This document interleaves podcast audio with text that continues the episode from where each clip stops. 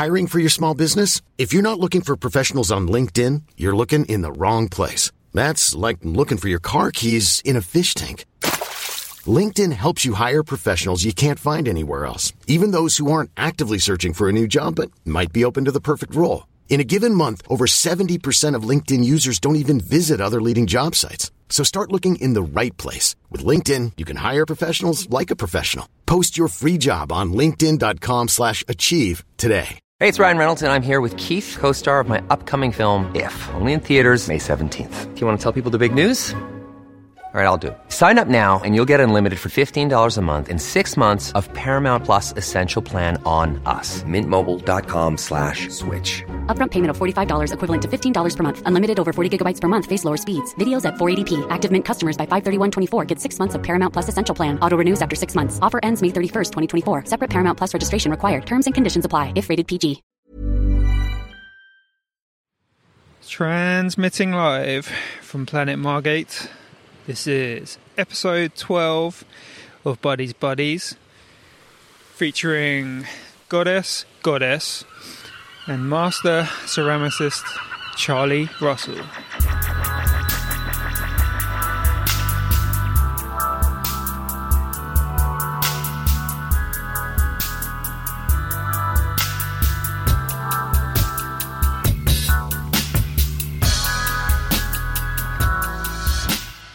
Not to invoke uh, Tiffany right off the bat, but I think we're alone now on the beach. As you can hopefully plainly hear, I am uh, right in front of the Turner.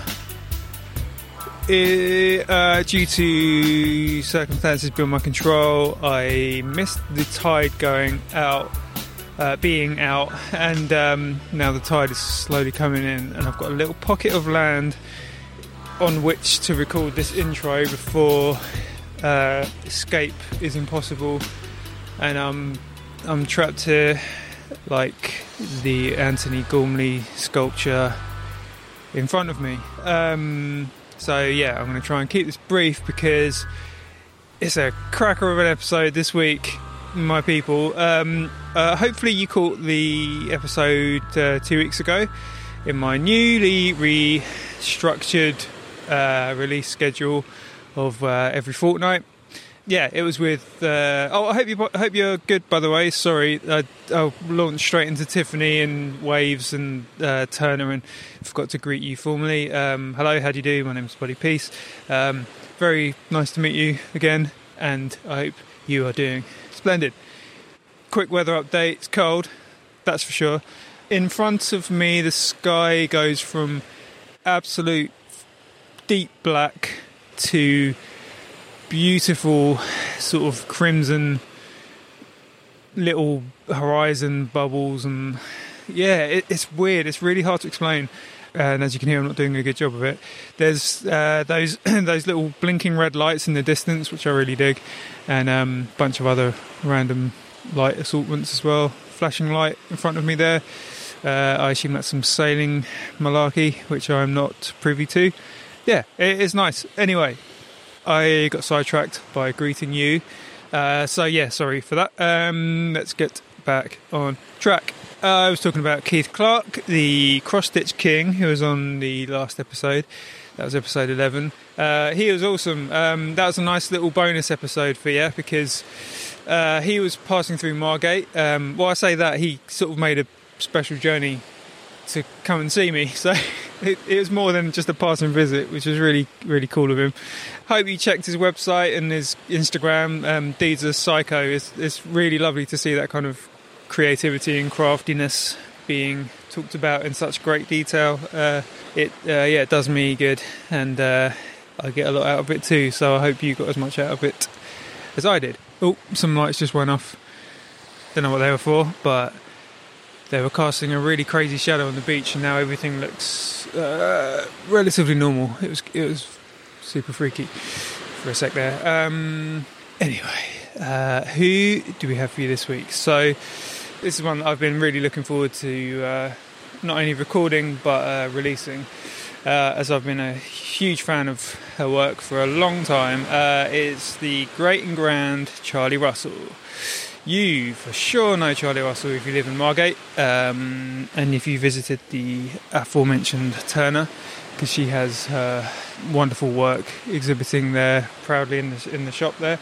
Um, you may be following her on Instagram. Um, I surely hope so. Uh, I, I, started following her as soon as I saw the, the um, uh, her work in Turner because uh, well, you'll hear on the podcast why I like it so much and, and what it is exactly as well. So essentially, Charlie Russell makes these, um, they're called goddesses, and they vaguely and faintly resemble babushka dolls, I think you call them. And they're, they're what, what uh, she would call power objects we go all into it. So I'm, I'm not going to go into it now because, as I say, I've got a, a brief pocket of time before I get engulfed by the sea, and um, and also I'm, I'm, try, I'm, trying to keep these intros a bit shorter because last time I was editing it, I was like, it, the whole file was about half an hour long, and that's nuts. So it's like you're about to hear her explain everything in great detail. So I'm going to leave it to her. Um, I just sort of want, want to frame it a bit, you know, and just set it up nicely for you, so you, you sort of you got a bit of bit of a foundation before before we start talking. If you haven't seen her work yet, I'd suggest before you have a listen to this, um, have a look at her work on her Instagram. Uh, I'm going to link to it in the episode description, um, or you can just do a little search for Charlie Russell on Instagram. Easy enough. Like this is all stuff you can easily find out. It's uh, you, you don't need me to spell names out and stuff on here. I've I've spent too many minutes doing that in past intros and outros. So yeah, uh, you know what you're doing. So yeah, have a look at her stuff if you if you can. Um, it's truly lovely. Real, I, I, just sort of really connected with it as soon as I saw it, and uh, hopefully you'll get that same vibe. Um, it's uh, obviously you'll develop a much greater connection if you sort of if you experience these objects in person. Um, the the expressions and the colours and the the, uh, the energy they hold is um, undeniable, and it, it's just it, they're just great. I, I, think they're I think they're, they're glorious things. We so uh, oh yeah also right. You, I mean, we keep referring. I keep referring to it, or well, actually, I think we both keep referring to it. We actually recorded an episode a long time, uh, a, a, short while before this one. Um, full disclosure: on that first recording we did, um, Charlie was on the cusp of a real heavy virus, um, and she was. Uh, I'd later found out pretty high on Lemsip and uh, cups of tea and stuff. Um, it, it, was a, a, an awesome, truly, truly great conversation. I, I, loved it, and hopefully, I don't know, maybe with a little bit of um, vetting from the pair of us, maybe we'll have a listen to it and uh, see if it's uh, ready for human consumption. But uh, I think it was great because I mean it was like the first time I'd probably met her, and instantly we were like I was I was going into like childhood stuff and. Oh, it was amazing! it, was, it was so it was so interesting, and um, yeah, Charlie has that about her, like this real spirit of uh, his curiosity and um, know, she's a she's an awesome listener and is ready to sort of make connections that you didn't see. And to, to speak to someone like that in you know like for for an hour or two is um, it's, it's a really it's a really humbling experience, and it's um, it sort of teaches you quite a lot about yourself. Uh, and all of this uh, really goes into the um, the creations I'm talking about, you know, like her goddesses that she makes. And um, anyway, this this the first episode we did, it, it just went a bit loopy, and uh, I mean, it wasn't too nuts. I think we sort of hyped it up as being a bit too crazy, but it wasn't really. But it was it was good. I think it was good for us to do. Just I think we just sort of got all that funny sort of therapy stuff and looping us out of our systems a bit. And this one's a little more sober and a little more like stable and on track, I suppose you could say. She she kind of made a, a, a humble request to re-record, and I think it was it was for the best because um, I don't think we actually talked about her work for the entire thing. So I think, yeah, for podcast purposes, it was um, a smart move on on on her smart move on her behalf. I think. Um, all right, so as I say, I'm going to leave you to fully enjoy the warm, intriguing, fascinating therapeutic company of the wonderful Charlie Russell.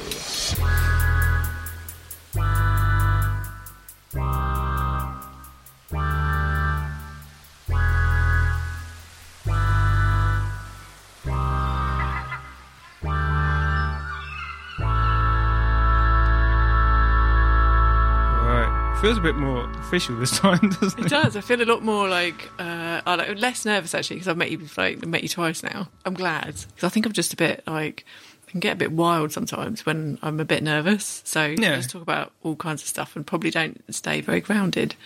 And I didn't really talk about the work as much as I wanted to. Or yeah, but that, that was that was cool because, um, like I think, like we said, on, so we're talking about the first time we recorded this podcast. This is part two, the re-up, the Godfather two of podcasts. With the f- part one being unreleased, so the second part doesn't make any sense. But um, yeah, so like on that one, we got into everything but your your amazing work. But it sort of I liked it because it set a foundation for where the work comes from and who Yeah. who you are as a art, as an artist. I suppose so. I didn't really. All I remembered was me saying the word cock block. and, then, and then researching some weird stuff on the internet and doing a terrible birth chart reading. So and I was just like, oh, really? really is it? That's all I remember from that. Yeah, From that. So I was a bit embarrassed and felt a bit like I hadn't really come across as a professional. you're only stirring intrigue for this unreleased episode. I want to listen back to it. Now. I don't remember. I don't remember. don't the remember that thing. oh no, Really no, clearly, yeah, no, actually, like, oh, God. no, actually, some of it's coming back to me now. Let's not go there, buddy. Let's carry on. Let's, All right. uh, So, first time I met you, Charlie. Hello. hello. Um, yeah, uh, it's it's very nice of you to share some more time. No, it's really kind of you to come back. Oh. It was bothering me. It was bothering me in my sleep, and I was thinking, I need to, I need to speak to Buddy. That that didn't go well. Oh, it went really good. But I think for the purposes of a podcast, I think we got to quite a lot of your work, but we trailed off in a in a really cool way, and I'm glad we recorded it. But um, there were some things that I felt like I left unasked.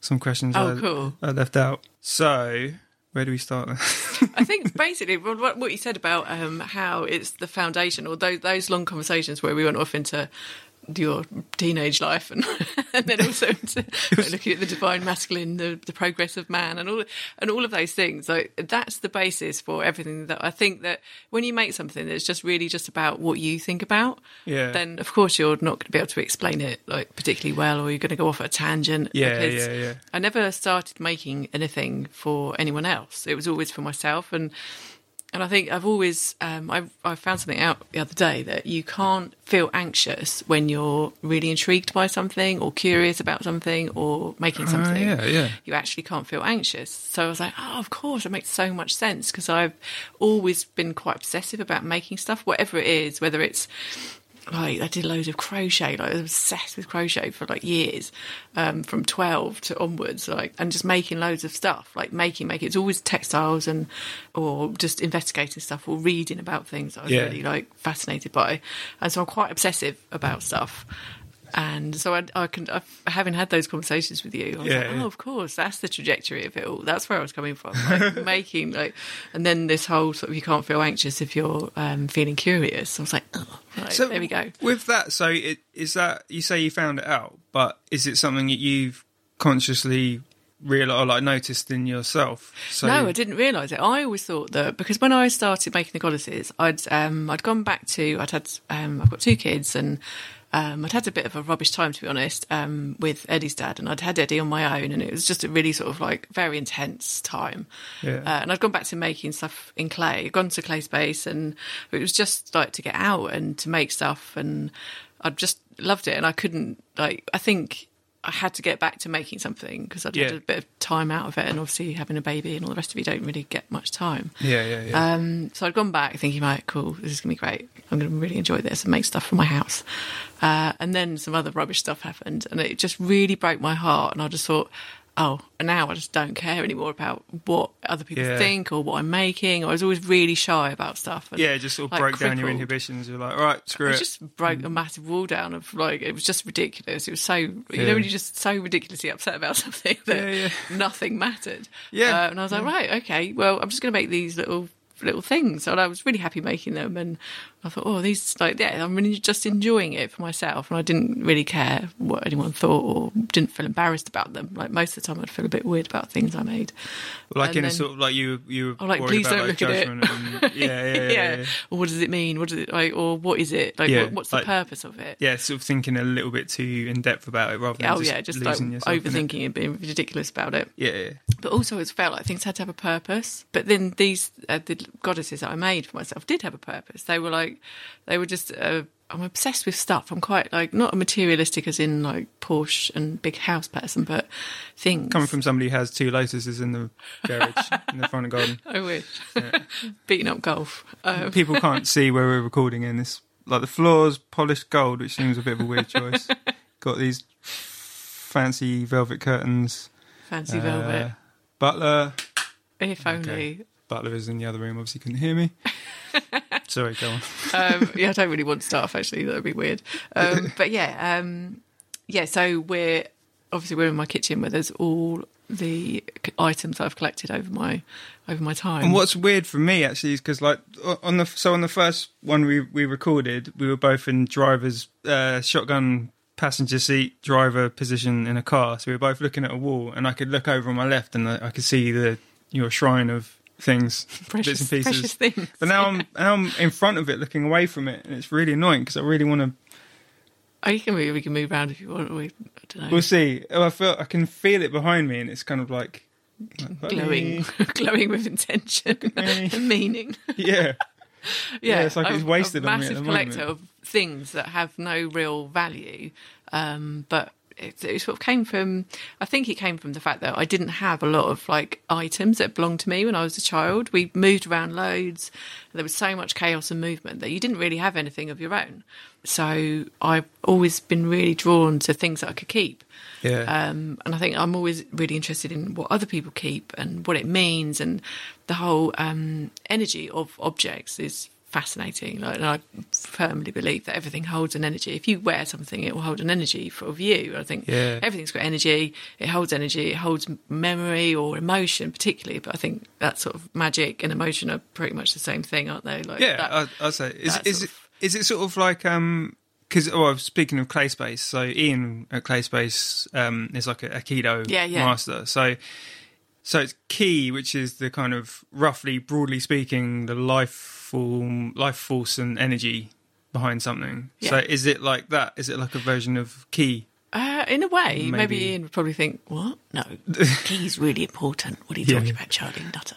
Um, but no, I think uh, well, anything, everything has um, like an atomic um, number and energy and vibration anyway. So scientifically, what we've been able to prove is everything has a particular vibration. Even um, different substances do that. So, Yeah. and stones have silicon in them, which is used in computers for data sort of processing and um, memory and things like that. So yeah, yeah. there's lots of sort of, I mean, obviously tenuous, but there's lots of links. But I think that any living thing or not living or anything on the earth has an energy. And even if you just think this stone's really important, that stone will be important to you. Yeah, Like yeah, yeah. that's it. Like it's we create our own uh, world, don't we? We Yeah. create our own thought. That's why I'm a That we- nightmare on the beach because it's like that.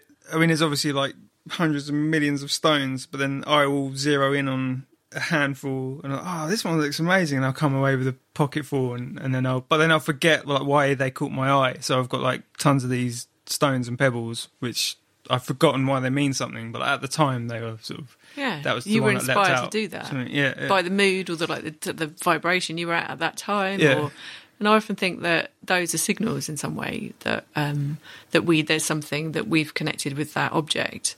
And if you're making a connection with an object, I'm interested in that conversation that you're having with an object because you can have a connection and be like, I just really like it. It's great. Yeah. Uh, but then I'm interested in like, well, why? Why do you really like it? Or what does that? What does it remind you of? What energy has it got? Like all of those things, and Yeah. keeping stuff from people that have died and uh, I, I just find it so fascinating. And I did when I did my degree um, in I did in illustration, but I never did any illustration. I just did like sort of more fine art projects, I think.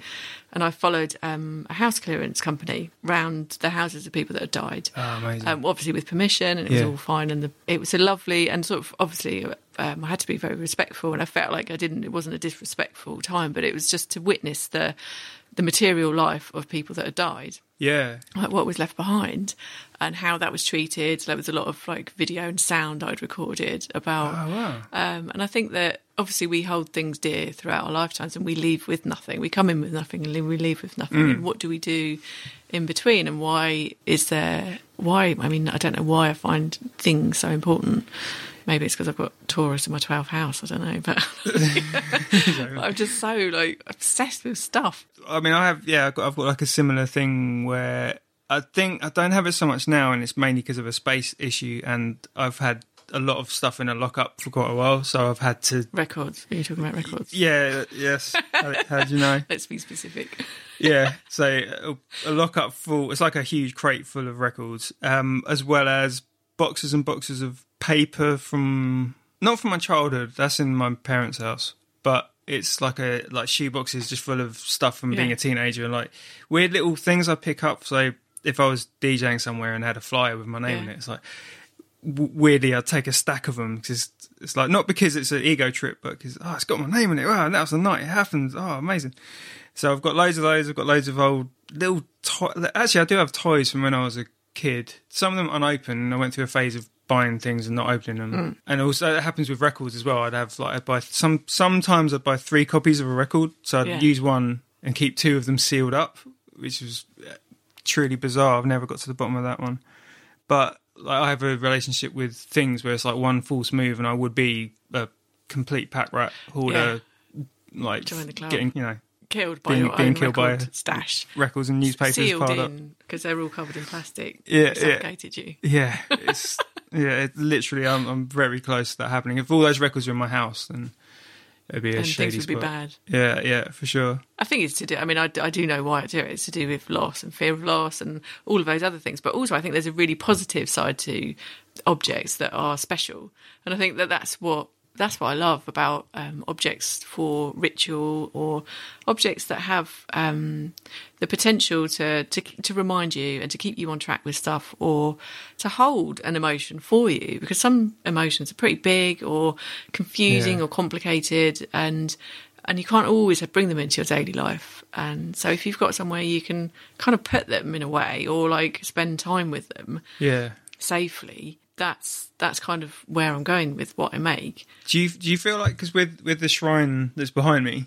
can I, is, uh, is that the right word for it? I Do don't put it as know. I did, yeah, or just like a collection, yeah, or like a power grotto, or like I love those two words together. So yeah, good. it's, yeah. Okay, it's kind of more of a power grotto because they are Yeah, they yeah. are items that I just enjoy, and Yeah. or they're they're symbols of love from the kids or like people that I know, or just symbols of other things in my life that maybe I need to sort out as well. Like there's stuff from my dad right. in there that isn't fully processed and all of that Yeah. stuff. So it's there. I'm aware of it, and if it's an object, I can see it, and I've got control over it in, Yeah. in a lot of ways as well. So Yeah, so the sure. sort of the links between healing and emotional transformation and objects are sort of like that's where I go wild. Yeah. think, and just sort of I mean, there's so many other things I want to make as well. Like it's just I'm sort of I make a lot of these goddesses, but Yeah. I've just got sketchbooks full of like other stuff. But it's all about power and like putting into form narratives and um, using a lot of old symbolism and the ways that we communicate and dream like oh my god I was listening to a podcast the other day about a dream healing it's amazing like in creating Tell these like, oh it's about by Edward Tick wrote this book I've got the book now uh, about the Greek tradition or Greek m- medicine really or healing of um, they create a dream chamber and you prepare for your dreams and they believe that um, I don't know I probably believe the same thing that the divine or the the great um, the greater energy or the, the divine love or whatever it is. I'm not Yeah. entirely sure. Everyone's got a different idea about what it is, but um, speaks to you through those um, altered in those altered states or subliminal states or like un- subconscious states. Yeah. And that's where you get information about how to um, to release yourself from patterns or to um, like uh, move forward with the things you want or like how to Yeah. manifest the stuff that you want to do or to, to help people in this lifetime. Yeah, it's kind of it's like in that state you're um that's when you're really at your most vulnerable because you're completely unconscious, but then your your thoughts are relatively unfiltered as well. That's why Yeah, dreams are just state. chaos. Like it's almost like your your brain has filmed all this stuff in the day and then you have no editor when you're asleep. So it's just like, all right, here's all the footage. Don't know, create something with it, and then you wake up like, what was what was that in there for? Oh, I remember somebody said that word earlier, and like, that's how I think of it. There's loads of Yeah. absolute bullshit, but then there's a lot of points where it's like, oh, okay, I think I know why that was in there, and you can I can sort of trace it back in a way. That, yeah, Um, that makes sense. I mean, and also this bloke was saying on the podcast that the reason why we have these um, like really jumbled dreams that don't tend to make sense sometimes is because because we don't live in the same sort of communities and speak as as we did pot- potentially. Yeah. There's there's le- there's a lack of community. I think today that, that could probably be sort of like agreed, and because of that, we're not we're not like having that congruence and that that connection with so many people. I mean, we do with family and friends, but like the wider community and potentially, I mean, the earth and nature. There's there's a lack of connection, which I think we're all like more aware of now. Yeah. And because of that, we're not dreaming in like the archetypal or the old symbols. We don't have like a, a dream language anymore that we share that we can then communicate and then dream in, which will help us to sort of resolve things or or and, and heal each. I think sometimes like you're tuning yourself to be a more healing uh, energy or like a more like powerful energy or whatever you're Yeah. made to do, like whatever you're here to do or what your Yeah, like greatest capacity for love is. Like that's how I think you're tuning yourself during those non-ordinary states. Yeah, okay, that yeah. fascinates me yeah, because that's what you do when you're making stuff. You're in a non-ordinary state. You're in that Yeah. state of like flow. Yeah. yeah, so I'm fascinated by that non-ordinary states, journeying, vision, like the, the whole like symbolism, the whole connected conscious. Yeah. I think it is connected. If someone has an idea about something somewhere or understands something, I think that that has an effect on everybody. If something is understood yeah, or a wisdom is gained, I think on some level we all get a connection to that. We all get access Yeah. to it. No, it, it yeah, it, really it makes sense because we're all essentially from the the same thing, and we have lots of markers to signify how different we are. But you take them away, and we all have the same wants and needs, and well, mostly, like broadly speaking, I guess. But Yeah, like there's a hierarchy of Yeah. needs. I mean, that's yeah. Is I suppose what uh, another sort of. I mean, it's all the same thing, really. Like it's all about emo- how we transform each, ourselves emotionally and each other. Yeah. and that's that's completely like where I'm coming from, really. And That's Yeah. what that's what inspires me, and how objects and stuff comes into that. Because how do you like there has to be because there's an internal landscape and an external landscape and i'm interested in homes and the home is like an external landscape that i'm just like fascinated by Yeah. how we our little Yeah. caves Yeah, and how they reflect our inner cave that whole like cave inside cave outside vibe that's there's so many. It's like there's loads of dangling threads.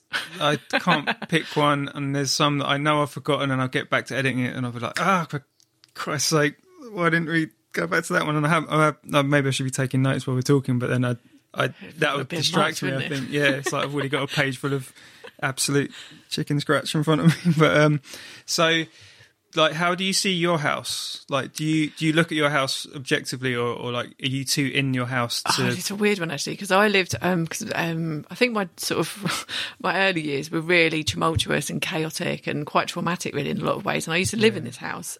This is a house I moved out of when I was 16 and sort of like nothing was ever like done quietly or without any sort of like fire basically. Yeah, yeah, um yeah. so to come back here and to bring up my kids here um has been a process of like uh, renewal in a lot of ways for for the energy of the home and me and Yeah. it's been a bit it's been really weird actually when did you move here i mean not not as an adult but i mean like were you born and then you were sort of Um, I was born in back here? Canterbury and then Right. went to America and we travelled Yeah. and lived in America and Jamaica and just sort of like all, all over really. We moved a lot. how long was that period the, Uh, the- seven years, yeah. so seven years in um In the States, abroad yeah. right, in the states and how long were you in jamaica for Oh, I think my mum was living there when she was pregnant with me on a boat. Ah. And then she came back here and had me and then took me out there. I think I was about six weeks old. So that was sort of like, and then my brother was born when I was just over a year. So I'd probably been on there. And then we went somewhere else. I don't really remember. yeah But we've been back to this country a few times. And I remember we lived in Birmingham for a bit. Yeah, yeah. I don't know why. Uh, and then, but yeah, it was all sort of going backwards and forwards, lots of plane journeys and sort of like, yeah, it was, it was very sort of lots, we lived in lots of different places. And I think my idea of home is, um, it's all tied up with security and And Did when you, you've did grown, you feel secure like when you were traveling around? No, never. I don't think I No, did. And no. I think when we when we last talked in that podcast, I was like, Yeah, yeah. "Oh my god, I don't think I ever felt safe until I came to this country." And I was Right, like, "Oh, right. of course." Like, mm. then, uh, but it explains a lot because I've bought caravans that I've got stuff stored in, which is really useful. But also, I've bought caravans that look like the ones we lived in. So Yeah. I've done this sort of whole sort of healing journey with them and repaired them and like made them my own. That's fascinating, made you- stuff in them. Yeah, so like you you bought an object which is the caravan to keep objects in, in and then you also bought objects to make objects inside of Yeah. as well. Yeah, it's just it's, I'm It's a like weird obsessive little doll kind of yeah, making this thing. stuff because I have to. I feel like I, I can't stop making things like that. Makes me feel unwell if I stop. Yeah, I but get- I also, get that. yeah, I think there's a lot of people that feel like that. If you're not making something, you don't feel relaxed or like it's a. Hmm. It's definitely like a. Yeah. a processing tool for me. Yeah, and yeah, that probably that inspires the feeling of unwellness. Like if you if you can't process those thoughts in that way, then how else do you process them? And like, ha- like Yeah. if you took away the um the you know the goddess making part, then yeah, I wonder what Charlie Russell. I'd be making like. something else. I, I cannot. Yeah, it would have I've to be always made things, Yeah. but I remember when I was um, because I had a period where I didn't, or did I? No, hang on, I can't remember now. I think there might have been a period where I wasn't. I was working or doing something, but um, and I was thinking, oh yeah, I'm just going to go and do. Um, I've got to go back to college because obviously I left school and went to work at McDonald's, so that was Yeah. that was interesting. but then went back to college about, about five times, and it was just one of those like I was Yeah. never. It was. It was trying to land somewhere like Yeah, yeah, yeah, yeah. didn't really work. But I remember waking up in the middle of the night, like having some massive, like, oh my god, I need to go and make stuff. That's what I don't need to be doing anything else except making things. And That's that how it like hits, a- isn't it? It it just it hits you in a really physical, palpable way. It's was. not like a sort of thought crisis. It's like a physical. I woke up in the like properly Yeah. like nightmare style. Woke up, I was like, oh my god, yeah. Oh, like you woke up like Like degree. Yeah. Yeah, it was. Yeah, I've never I was woken up bit like sweaty. I think I remember it really clearly, but um, I want to have it one day where it's like I wake up in a film like that and I have to go into the bathroom, and put cold water on my face. Like, I don't think ever- wearing a vest. yeah, looking in the mirror for ten seconds, yeah. and then making a phone call or a phone call Making comes a to me. scene. Yeah, yeah, yeah. Um, but so, like, Spaces it was a really lovely book, um, The Poetics of Space by Gaston Bachelard, um, that I remember reading. I was just like obsessed with, like, how, because I think it's because obviously I didn't have a fixed place to live and we didn't go to school. So there was no, like, nothing, there was no fixed places in, in those first seven years. And I think that's how, how you originally, like, that's who you are, like, core you. You like the first seven In the years? seven, first seven years, Yeah. yeah. Like, you know who you are. Well, you don't know who you are, but, like, that, you're, pretty it's like the, set. the dough, isn't it? And then Yeah, every, like the everything first gets stage. caught up in the mix. Yeah, the yeah. first seven years. I'm quite a believer in the seven year cycles. I, was- Yeah, I, yeah, I love a cycle or like a natural natural cycles, like three month the moon cycles and the like the extensions of that are really beautiful. Do you think that, like, do you feel that happening in your life, or like, do you feel because you believe in it, Oh, you yeah. sort of, do you, I, I fit it around it, of course. Yeah, but, like, yeah, yeah. that's my system. Keeps me safe. yeah, yeah, yeah, it makes sense. I, I yeah, I definitely agree with the, the seven year thing, and I think I've yeah, I've definitely had. I like, I don't notice it happening. Re- like when it's happening, you, I don't notice it. It feels seamless, but then I look Yeah. back, and I think back to seven years ago, I was a totally different person, and the way I thought, I can't remember how I thought seven years ago. I feel like the, the way I think now is how I've always thought, but of course, it's totally not because in order to progress, you have to keep changing, and in order to get over stuff or deal with it, you your thought patterns have to change to a degree. Otherwise, you just Yeah, to evolve, don't don't move along, like, emotionally. yeah, because otherwise you'll have, like you say, you have problems or you get stuck in strange little, like I don't know. Yeah. I feel like I'm constantly evolving Yeah. at a rate that's sometimes a bit frightening. Not that I'm like a highly evolved person, but I know what you at mean. all. yeah. But I just feel like self awareness is like at the front there, and I think you have to be like I have a responsibility to be become as self aware as possible because obviously with two kids and and a history like mine, I, I think it's important, and I've seen what happens to people that refuse to sort of or can't bring any awareness to their Mm. behaviour or their relationships, and and that's not really where I want to go really. But it- everyone's got a different like perspective on like Yeah. the pursuit of self awareness. I, I don't want to no, for sure. like a knob, but Not at all. that's my choice. I, I'm, I'm, I I read about like I'm really interested in how we process uh, like our emotions and trauma and all of that. So that that fascinates me. So and doing this course, I'm doing a course that um, Yeah, what's the what's the course you're doing? It's, um, it sound, I think we talked about it last time. It was. Um, I'm gonna I'm gonna try and stop saying that because otherwise It's probably just- really Why don't we just release Just- the old podcast? yeah, we already talked about this. Um, yeah, uh, it, it's. Am I right in saying it's to do with listening? Yeah, it's about it's the listening and helping skills. It's the foundation course that you would do if you wanted to go into therapy or anything like that. But it's not that I want to. Yeah, I keep saying you should do a podcast. I don't know about that. Um, I really enjoy it. I, I, I love talking to people though, but I like I like find I, I'm always really drawn to what um how people want to what they want to change. I'm all, like any conversation i usually get to is like what is that? So what is that you want to like where do you want to go with that? Like what you know how do you want to get around that or transform from that? Yeah. yeah but that's not always helpful for everybody. That's what i'm learning. You just need to sort of just chill out and listen to people which Yeah, is really yeah, lovely. and it's so. oh my god it's so beautiful. This the, just going into the course it sort of spun me out a bit to start with actually. Um to, to go in and to discuss in a group and uh, about how to respect people, how to be empath- empathise with people, Yeah. um, how to be compassionate, and like really deeply like talk about these things and read about them and and like, really explore them in um, one-to-one situations, and which obviously sort of has an impact on all of your sort of relationships. And that was a revelation. It was like, oh my goodness, this is like some basics on how to have good boundaries, Yeah. um, and how to respect other people and respect yourself. And I don't think that anybody really knows that. No, like, it- it's not taught in schools. No, I was thinking we have to learn it ourselves. Yeah, 'cause it- through heartbreak and Yeah, like yeah. arguments and or, or negative experiences teach Yeah. us a lot.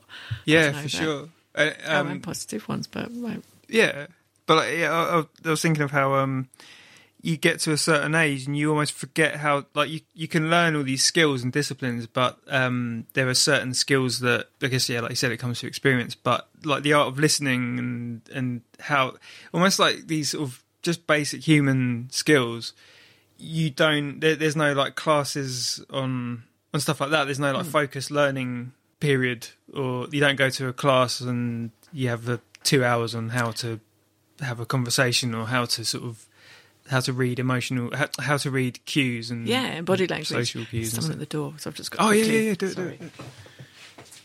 Uh, are you still doing it? Yeah, yeah, yeah. Um, what I think. Um, I was sorry, having, I was having you a great old chat by myself. Oh no. but um, but what I think about the the whole the fact that we we aren't um, we're not learning these things now is because we're not um, we don't have any ritual left. We don't have any ceremony, community ceremony. There's so little routine things that we do that, um, for example. uh, If your if your community meets and sits in a circle and talks about important things or whatever, or people other people's needs or Uh, all of those things in a small sort of way rather than sort of politicians on the telly and that kind Yeah. of stuff but in a smaller way there's no discussion of what different groups needs are different perspectives all that kind of stuff that's not really mm. going on and no one's taught how to sit and listen to someone who's expressing whatever it is like their need for something material or something emotional or Yeah. like the needs of um, tr- nature around or the fields or whatever plants are being grown for mm-hmm. like consumption and those discussions aren't going on so we're sort of we're not learning how to talk and have like empathy or compassion for we're Yeah. not really doing that i don't know maybe maybe i'm just like romanticizing some sort of like no, I- way of life that I imagine would be better. But I think uh, this is what Instagram and what a lot of the therapies that are coming back up or just being remembered Yeah. and being sort of like um, brought into our daily lives now. That's what that's about. It's about Yeah. like connection, connecting us all more, teaching everybody how to empathise, how to be compassionate, how to understand themselves, how to Yeah.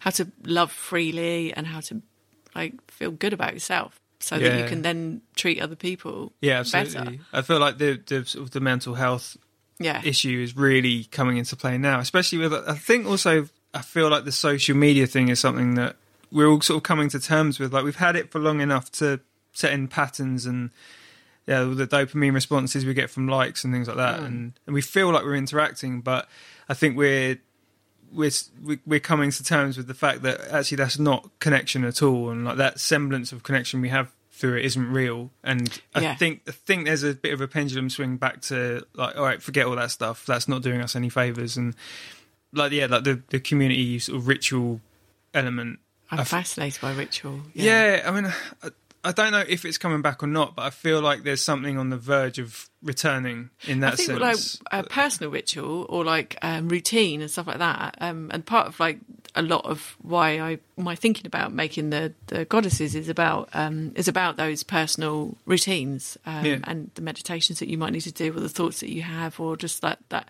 I mean the whole thing. A lot of people do stuff with the moon and and those. Um, and those spaces that we create in our homes for those routines and rituals Yeah. and the self care thing and all the rest of it. But um, I think that you're you're right in as much as we're moving away from. Uh, there's so many posts that I read like, "Oh, I haven't been on Instagram for ages because Yeah. actually Instagram makes me feel really rubbish and Yeah. weird." And it's like, I'm great. hearing that so much. I love that Yeah, because I do it. I just disappear because I just think I actually can't handle it. Yeah. and then I'll come back and it'll be fine, and then I have to go away again. But I just accepted that loads of other like people do that, and I, I worry that I'm not have, I haven't got a presence. I think oh, I haven't done anything for ages. I know that. it's the- Sometimes I want to share stuff, and sometimes I really don't. Yeah, I get the same. I, I feel like when I'm at, um, usually when I'm at my most fulfilled, I that's when I I'm fine with not being on Instagram. Like genuinely, when I'm when I'm feeling happy and content, and you know things are a, bit of an even keel, and I mean they're, they're never perfect, obviously, but like when when I feel like I'm at a bit of a comfortable stage, my instinct isn't to go on Instagram. And, Really? yeah, I, I'm I, the opposite. no, it's, it's, I, I feel like I, I reach Instagram when um you know you see the little heart and like, they know what they're doing with that. It's like gamifying life, and you post a picture up and you get a score for it. Yeah. it's like oh here's a picture of me doing this. I'm not going to say the thing. Oh, here's a picture of my lunch. Everyone uses that. I, I don't. I don't think anyone I follow has sh- shown me a picture of their lunch ever. Not for the It's- last four years. Anyway. yeah, I don't think that's the thing anymore. But so yeah, I think when I'm at, when I'm at probably a low or average point, that's when I'll reach for Instagram to, to sort of bring myself back up. It's like a bit of it's like a cup of coffee or something. That's funny, isn't it? Because I've gone the other way. Like I, Um, yeah. I can't do it unless I feel like properly on But no, but that, top. but that's good. So that's that's you, you've identified when is the right time to use it. I think we both have in a way. Like for me, it's when I'm. Well, actually, that's not the right time to use it when I'm not feeling great, is it? if it's like a cup of coffee, if it is just a pick me up or just a reminder of your uh, some of the good things that you can do or your skills or like with the podcast Yeah. and all the rest of it or like yeah or celebrating stuff. I mean, I think if you think about it in those terms, like oh, I'm just going to celebrate this because I feel a bit like maybe like yeah, it. yeah. I mean, the, the podcast is a bit different because it's something I feel like I I should be sharing and I want Hmm. to share it. So that it's less about me getting likes. It's more like this thing is out. Have a listen to Charlie Russell talk about these awesome creations she makes, and you'll enjoy it. It's not about me, and it's not like saying, "Oh, and by the way, if you like it, then it'll make me feel good." So uh, yeah, if you do that, it's like when when anyone says, "Oh, I love the podcast" or something like that. Not, I'm not, I'm not giving myself confidence. But like, if somebody says I like it, then I'll say, There's going to be a lot of people saying that. You're going to have to get used this to it. this one's going to be damn this one and, blow some- up my phone. and the last one. You're gonna have Yeah. to do a double, double episode. Charlie on Lemsip and Charlie not on Lemsip. yeah, it's going to come out sooner or later. if You watch, but like when when people say, you know, thanks for doing it. it obviously, like I, I can't really accept the thanks because it's about the guest. Like the, this podcast that we're recording right now. If somebody says, "Oh, thanks for doing it," it's like, eh, well, you're thanking me for facilitating or like for for organising a time I can speak to you, Charlie, and that they can listen to it. You're gonna have to own a little bit of it though, buddy, because facilitating is an art in itself, I guess so. and it's a generous gift. But it feel it feels weird to accept a compliment when, when don't know. I can't I can't accept put it. my hands in my pockets and shake my head. Oh, God damn it! It's like Bridget said, I'm being theraped. Um, yeah, but do you know what I mean? Like, I, Yeah, I, I feel, I feel I do, like it's a hard know what you compliment mean, to yeah. take because I I didn't. It's not like I've made an album and it was all me and I made everything from start to finish. Um, it's like this is a it's a collaboration. I feel Yeah. like so perhaps I can accept some of the some of the thanks or whatever, but it feels great that um, that conversation has landed well with somebody. So for me, it's it's a success because somebody's listened to it, liked it. Obviously, what they mean by they've liked it is that they've got something out of it and they've found a reason to stick to it to the end. So yeah, that that makes me feel good, but in a way that is not kind of like smug good. It's sort of it's more like a greater good. thing. Yeah, and Like I think that that's nice- like that's yeah. got so much value. Yeah, I mean, uh, obviously, when we're making music and all the rest of it, or you've, you're um, creating something that just you create, um, there's definitely resonance in that and intention, and that can have an effect on someone else or a group of other people. But Yeah. you don't get that magic that happens when there's two people doing a thing together. Yeah, and yeah. uh, and that's really a lovely thing. That's the best thing. And I think that's, yeah, that's really important. And I think what's it called? Congruence. Where Yeah. you're like agreeing, and there's a lovely sort of like that magic vibe. Yeah. That's really healing. So look, what you're doing is like I would see things in terms of how they're healing you, or how they're Yeah. helping you, or how they're helping you to transform, which probably is a bit much sometimes. But No, I, I uh, literally think about everything. it's probably something that I hadn't thought about. So it's, it's interesting to hear your. Oh my god, no! You're like providing a space for someone else to reflect on themselves, Yeah. and you're providing a really safe space and like a generous space and an interested space. And there's nothing better than you've got like the full nest there, like the comfy Yeah. nest for the for the for the egg. You're not seeing the knife I'm holding under the table, but yeah, I understand. So, yeah, yeah, no, it's it's that's definitely true, and I think with also with podcasts is that I I, can't, I couldn't imagine being confrontational or sort of being sort of like, well, wh- why do you think that? Like that kind of thing. I I I, I can't help but go, yeah, interesting, because it is like whatever you're saying now. It's like I'm not just sort of like, oh, cool, cool, cool, yeah, cool, cool. Like it is interesting because it's I haven't I don't know what you're about to say and how you're about to respond, mm. and it's making me think differently in that moment, and then it's altering my response, and then I'm thinking, oh yeah, I can then okay, you said that, so then that makes me think this, and it's it's like two way street of in, interestingness. Yeah, and I think that this is important to um, uh, information or other people's perspectives. They they're this they're faceted, aren't they? And so if you're Yeah. going to see something from a new from someone else's, or it like it's like feedback and conversation, or feedback and talking about people's ideas, and that um, can only enrich another person's perspective if they're willing to. If you if you've got the right mindset, which Hmm. Yeah, is yeah. sort of full acceptance and um, respectful communication. And Yeah. that's exactly what we're doing, and I think that that's a really lovely thing. Oh, nice. That's that's really nice to hear. I think it's uh, you were saying about the ritual thing. I reckon there's probably something to be said for podcasts being a form of that, like real time conversation, long form. So it's not it's not like a sort of Twitter version of a conversation. It's not like a five minute stop and chat. Sort of like, how you doing? Good. How you doing? Good. Cool. Conversation over. Like it, you get to some really deep stuff sometimes, mm. especially with you. I find that we always get to some really Just go straight in there. yeah, it's like well, well, yeah, we were saying before we started. It's like that, that's such a good way of just you just get straight to it. Like that, I, I'm I'm quite into the small talk thing. I think yeah, again, I've, I've said But this the that's your podcast, kindness, isn't it? We talked about this. Your kindness Yeah. is that you will do that. You'll do that stuff with people, and I think that's really because I can't do it. No, but like not everyone, not everyone is into that, and not everyone responds in the same way. I think with, with me, the small talk is sort of oh well, at least somebody's you know they could be doing anything. They could just say hi and then not say anything. But if somebody says hi, isn't it cold today or something like that? Okay, yeah, it's you know we can all probably do a bit better than that, but like to me that's not the point. It's sort of that's the runway from from is it, it's a bit cold today? Yeah. Like you can go anywhere with that. Like you don't have to say yes it is. Silence. Like you could you could start talking about yeah you know the one thing that i used to do when it was cold or there could be some crazy tradition you have or maybe geographically there could be something to be said for another country where how they deal with cold or you could just you could talk about you can go anywhere It's a with that. window, lovely Yeah. window, isn't it? Yeah. Yeah, and but like, that's the way I see small talk for, for me personally. And then, and then if you get onto the big stuff, then yeah, that's I love it. That's like my favorite place to be. But I know it's not always there isn't always time to do that, and I think that's why some people probably shy away from it a bit because it feels like oh god, this is going to be a long one. Uh, I ain't got time. Like And you don't want to unpack any of your like delicate objects or your delicate stuff, do you? And- no, I don't think. Yeah, not not all the time. Because I think, well, I think mine are probably sort of they're kind of ready to go. I've got them in a little Wheelie, wheelie Yeah, yeah. Just unzip it. Well, what should we Right, go through? okay.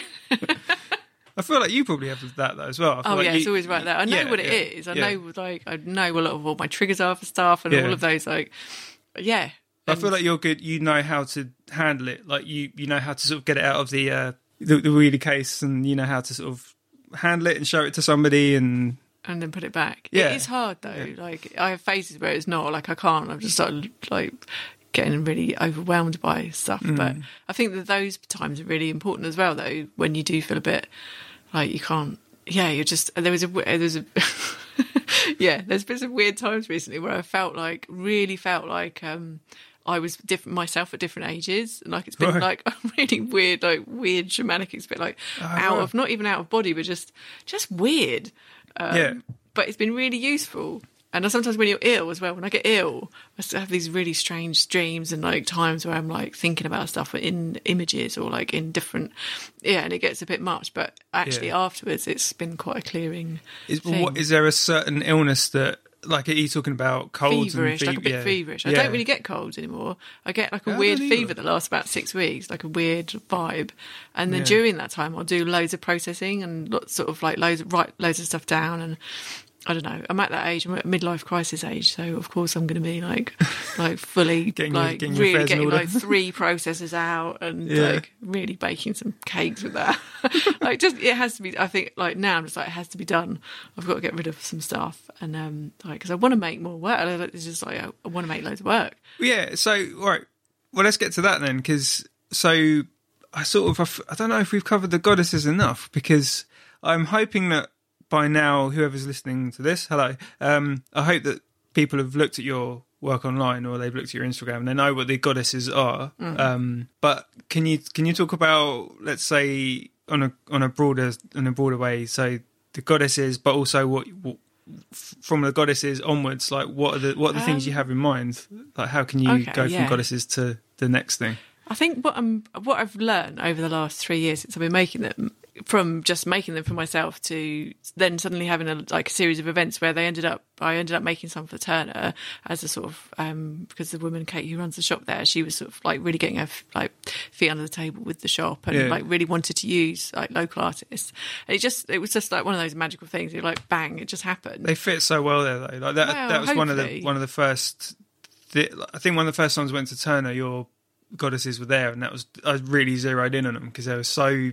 It's like ah, the the face, the the texture, like the color, just like it's so up my street. Yeah. Oh, thank you. I Big think ups. it's yeah. I just got really lucky there, and obviously having to make um, like a, a lot of them um, has built my confidence so much. I mean, I think people probably like, there's a lot of people that did know me before I started doing these, but like confidence, like creative wise.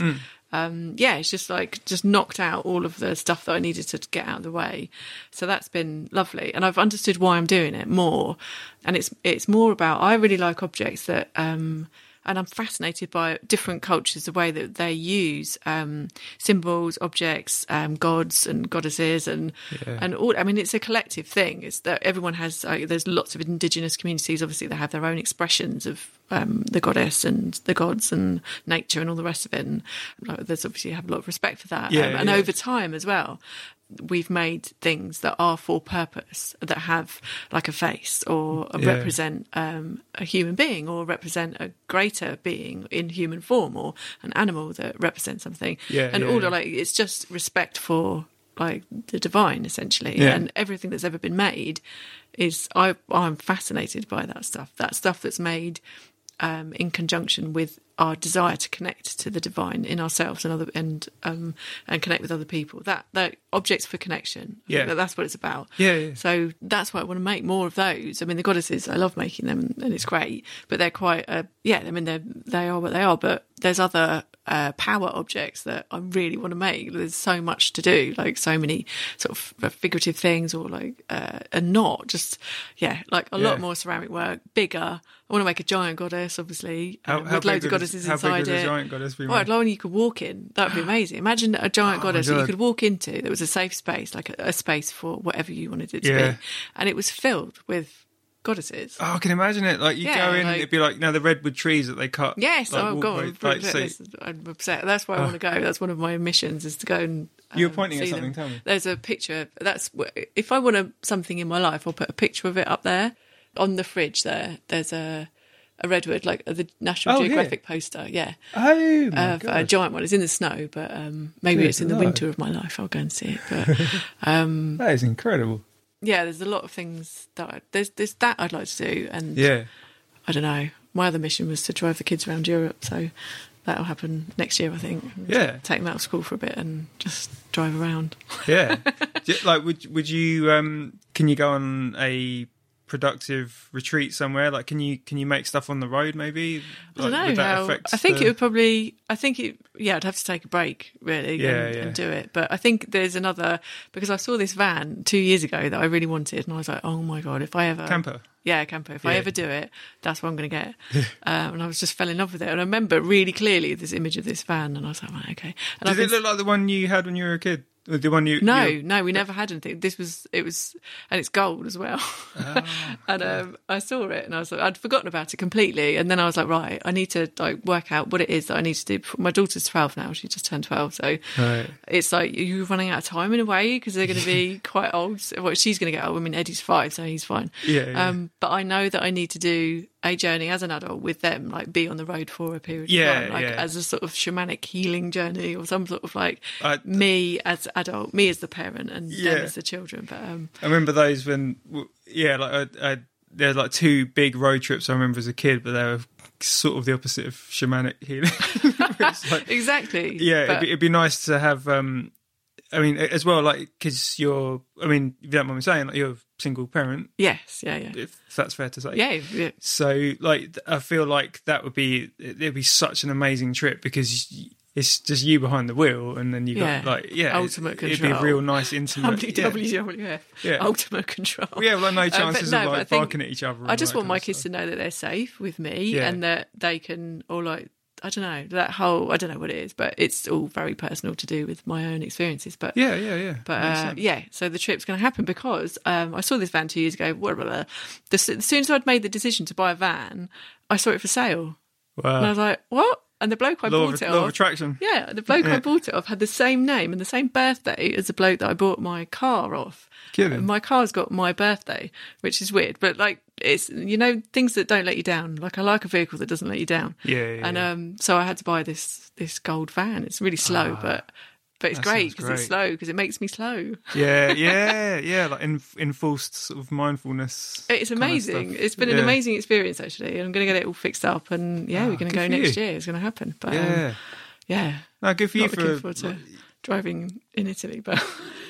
what's is that? Is it? Oh, We've just been with some for- friends actually, and um, yeah, it's a bit insane, but whatever. Like Yeah. you've got to do the things that frighten you. I think sometimes. Yeah, I, I think with kids that'll be a good one because if it if it's a bit if you're a bit frightened about going there, then Oh, I'll be, I'll be going, shut up!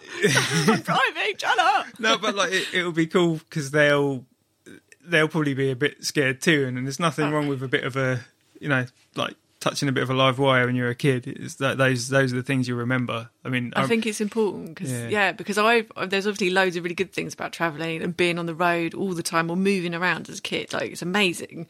There's Yeah. lots of great stuff about it, and I because I've been quite static with my kids uh, to keep them safe and to like not ha- let them have the experiences I did. Mm. Now it's like, oh right, okay. Like that's never going to happen to them. So I need to get them out. I need to get them like abroad. I need to. They need to like eat. They need to do all these things Yeah. because it's like it, it broadens your mind and Yeah, it yeah. gets them away from the telly and Yeah. like all of those things.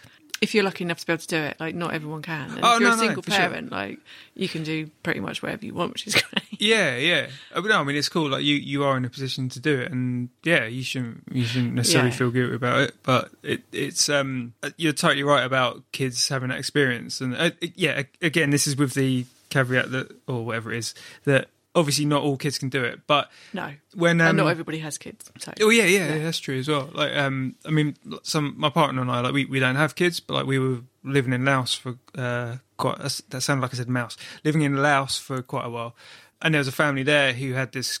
Uh, they're, they're American couple, and they had um, it's like a five year old kid, like beautiful blonde, blue eyed kid, and like it, he, I don't think he'd been to school, hmm. and so he'd been taught I, I don't know how he'd been taught, but he, he he was super smart and really like so communicative and friendly and sociable, and all the all the sort of village folks in in the, the town we were in, they they they loved him. Like they'd pass him around. I think when he was younger, they'd like pass him around, and and the parents were just like, yeah, yeah, go ahead, and it was really free and easy. And that kid basically that that family lives their life on the road now because Yeah. I think the the dad is a film producer and um the I think the the mother is in, a similar realm, but this kid lives a life lives his life on the road, and he's having an amazing time. And there's there's so much to be said for that total hands-on experience. So Yeah. that, and you were saying that first seven years, like that must be massive in terms Yeah. of development as you get older. Because and just seeing loads of different people and Yeah. yeah, But it's And, quite a, yeah. it's quite a risk, I suppose. Mentally, it's I guess to not have your kids in school. It's a bit like, am I am I doing the right thing? Or it was it was weird because I think if my parents had been like it was it was a lot of like a lot of traumatic stuff. It was very intense. It was a very intense lifestyle. So like it Yeah. wasn't like just being chill and creative. It was like madness. But that's right. It was an, an ad, a lifestyle for adults, really, not for kids. Yeah, um, yeah. So if that hadn't been the case, then maybe it would have been different. But uh, yeah, like I don't think I suffered from not going to school. But what I did need was, um, I think, what I missed out on was having um, routine. Yeah, and like and going to school true. and having those safe people at school is Yeah, routine. yeah, yeah, yeah. Like you grow up with people that you can tell stuff to, but if you grow up yeah, with like just moving all the time, you don't really have anyone Nah, that- I mean, yeah, that's that's one thing that I probably wouldn't think of because, well, again, you know, not having kids, but like also, I I haven't been through that experience, so yeah, you're totally right. That's that's probably an element that um is you also need to temper it with a bit of routine and a bit of, And of- community, I think that that was Yeah. definitely missing. Um, Right. And if you, yeah, because it's very insular when you're just like you and your brother and your parents. yeah, Um, yeah. But yeah, community is like I've realised as I've sort of become an adult. Obviously, I've been an adult for a while, but um, but community is so vital, and the community of women, and uh, that particularly because I didn't understand any of that at all. It was just me and my mum, like as far as the women in our family Hmm. were, and she didn't really have any friends or any contact with anyone like most of the time. Actually, Did you get like how's your relationship with your mum? it's, it's not great. Like, No. I mean, she's got our own way of doing stuff, and I've got my own way of doing it. And, Yeah, yeah, yeah. Um, we try and respect each other as much as, much as possible in between that. But um, but yeah, it is not ideal. But um, but but women's relationships and the power of um, community and support Yeah. is something that is I've it was almost like a window I looked through, but now like over time, I think I've created my own sort of family and community, and Yeah. my sister and all. The, the- I'm lucky enough to have a sister as well, who was born like loads later when Right. we came back to this country. Um, so yeah, so that's another sort of like thing that's behind the work is women and female, the power of women, not as in women are more powerful than men or anything like that, but just that No, whole. no, no. Yeah, it, it, Um, it doesn't mean uh, like in saying power of women. It's not saying it's not sort of invoking the the other argument. Yeah, but what about men? It's like it's like the um I've heard it said about like the Black Lives Matter movement. It's like the people who complain is like yeah, but all lives matter. It's like yeah, but we're not we're not talking about. We're, not, we're not saying black people at the exclusion of every other No, race. it's We're just- talking about this. This needs attention now. Yeah. I'm not saying white people don't matter. I'm not saying Chinese people don't matter. Like, so it's um, yeah, it's kind of uh, in saying power of women. It's not saying men don't matter. It's just saying it's like women have their you sort power of- too. You read well. stuff on Instagram, you're a bit like, mm, or maybe that's probably in the last couple of years it's started to shift a bit. But um, I think I was always conscious of that, and because Yeah. I'm really sort of um, interested in the divine masculine and the divine feminine, the whole balance between the two, Yeah, yeah. and the balance between the two within us as well. That's where we went in the last conversation, where we were looking indeed, at the trajectory of man. yeah. Of the uh, that was that was super interesting though, because like, it, did we sort of get anywhere with the differences between the man's journey and the woman's journey? No, um, no, we didn't look at a woman's journey. But I think that men don't really. I think uh, the men that I've met or had sort of um, conversations with don't really have, or recently particularly, don't really have much of too much of an idea of like what a traditional sort of or a spiritual and Mm. sort of. Or I don't even know if that's the right word, but what a good trajectory is, or questions that they need to ask themselves in order to be these um I, I mean obviously because I'm my age I'm meeting or I meet a lot of people that are going through their sort of crisis times or have Right, yeah. have reached points in their lives where they need to make decisions or they need to make some changes or to process some stuff that's happened Yeah, yeah. that um, they haven't been able to process so far. And obviously, I think a lot of stuff happens in relationship. For me, I learn loads of stuff in relationships, so that's why I don't really have relationships 'cause it's always a bit like it's always a bit difficult. Or like, like I don't know, that's what's happened so far. But um, yeah, you learn a lot, and I think that um, I, there's an amazing book um, that's had some sort of criticism because it's quite an old book from the 70s or 80s, I think it was. Um, but I think anything that was written in the 70s, uh, there's something really lovely and like naive about a lot of it. And there's a lot of, I mean, obviously there's a lot of things that have changed and been sort of uh, thought about differently now. But Yeah, but you can read it as an artifact of the time. yeah, and also I think anything that was written, then. like the energy of something that was written at the time you were born, like almost like those people that were writing those books are kind of like parents, like intellectual parents of that time as well. So, Mm. Yeah. uh, although you've got your own spin on it and your own knowledge that you've sort of grown since then, Mm. you can't grow knowledge, but I know what you're saying. hang on. Oh, Hey, dog. oh, I'll just take time. Oh, Oh, come on, Here he Magic. is. Up you go. he's coming out. Make a decision, Magic. Go on, do it. Let's see how. Come on, then. Yeah, you have permission. Come aboard. Go on. Are you worried you're going to... There you go. Come on. You gonna get on the mic? Oh. There we go. You're gonna sit down? What are you gonna do? Tell me. I should probably just sit down on you. Give her a stroke. Yeah, you good girl. Okay, so it looks like we're about halfway through the podcast at this point. So I'm going to just put a little pause in the middle here, as occasionally we have to put some adverts in there, and um, I want to just sort of leave a nice little space for that to happen. So here is that, and we will return to the podcast directly after. See you soon.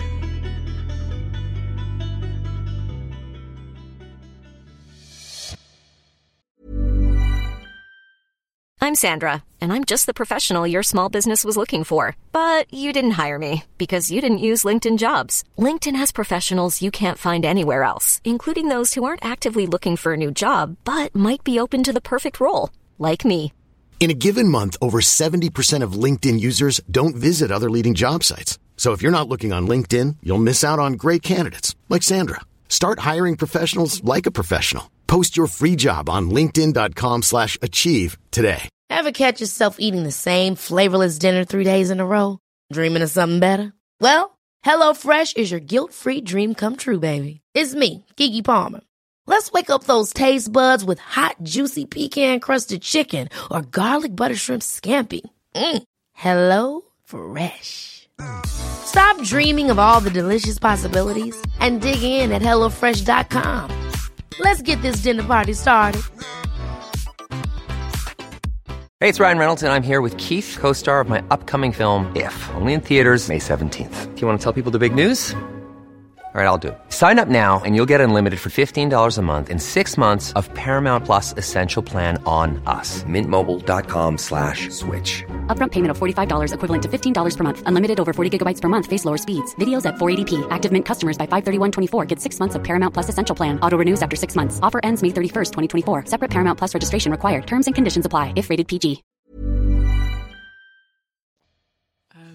But no, there's a good book about. Um, Yeah, it was the, interesting it was because it talked. 80s. yeah, like, sort of like that, on or them. anything that's written about. Um, it's about. Uh, it's called Iron John. It's just about um, masculinity, really, and about a lot of myths and stories surrounding masculinity, or how what it is to be a man, and what different cultures do in their sort of ritual and celebration of like becoming a man or being a man, Yeah, or yeah. all of those things. And I think that there's a lot more sort of interest in that now, but uh, I think maybe my generation like are born from people that didn't really I don't know like there wasn't a lot of knowledge about how to bring your boys up without really messing them up Yeah, uh, or yeah. like not allowing them to express emotion in healthy ways or like anger's like a big deal isn't it Yeah, for sure. as a sort of cover all for all emotions so, or the one that you are allowed to express as a man Yeah, anyway yeah, there's yeah. just or there's a- expected to express. yeah, there's. I mean, there's a whole conversation that probably needs some proper intellectual sort of like input there from. This is- but I don't. this is good enough, I- this is good, this is good.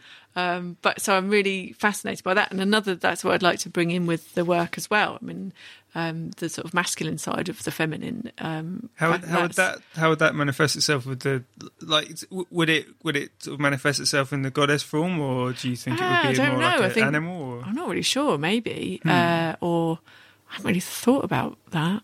you don't have to answer it's, yeah, I'm not really just- sure. There's there's a lot of drawings I've done, but they're mostly about um, yeah, just expressions of like of a lot of the ways that I think women feel at the moment.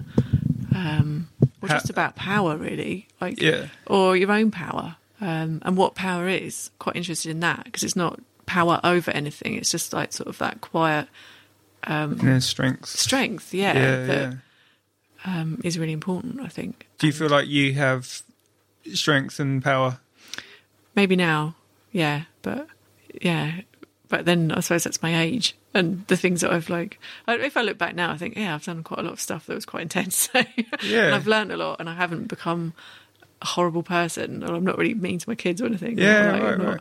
Thankfully, not. Um, yeah, It's interesting about having because I I feel like your your childhood is sort of at the forefront of your thoughts. yeah, it the does. most It's, at the moment, it is. I think I'm in I'm Yeah. the final phases of like processing some stuff that I Yeah. needed to do. But it's, it's cool because it, it it's interesting seeing how.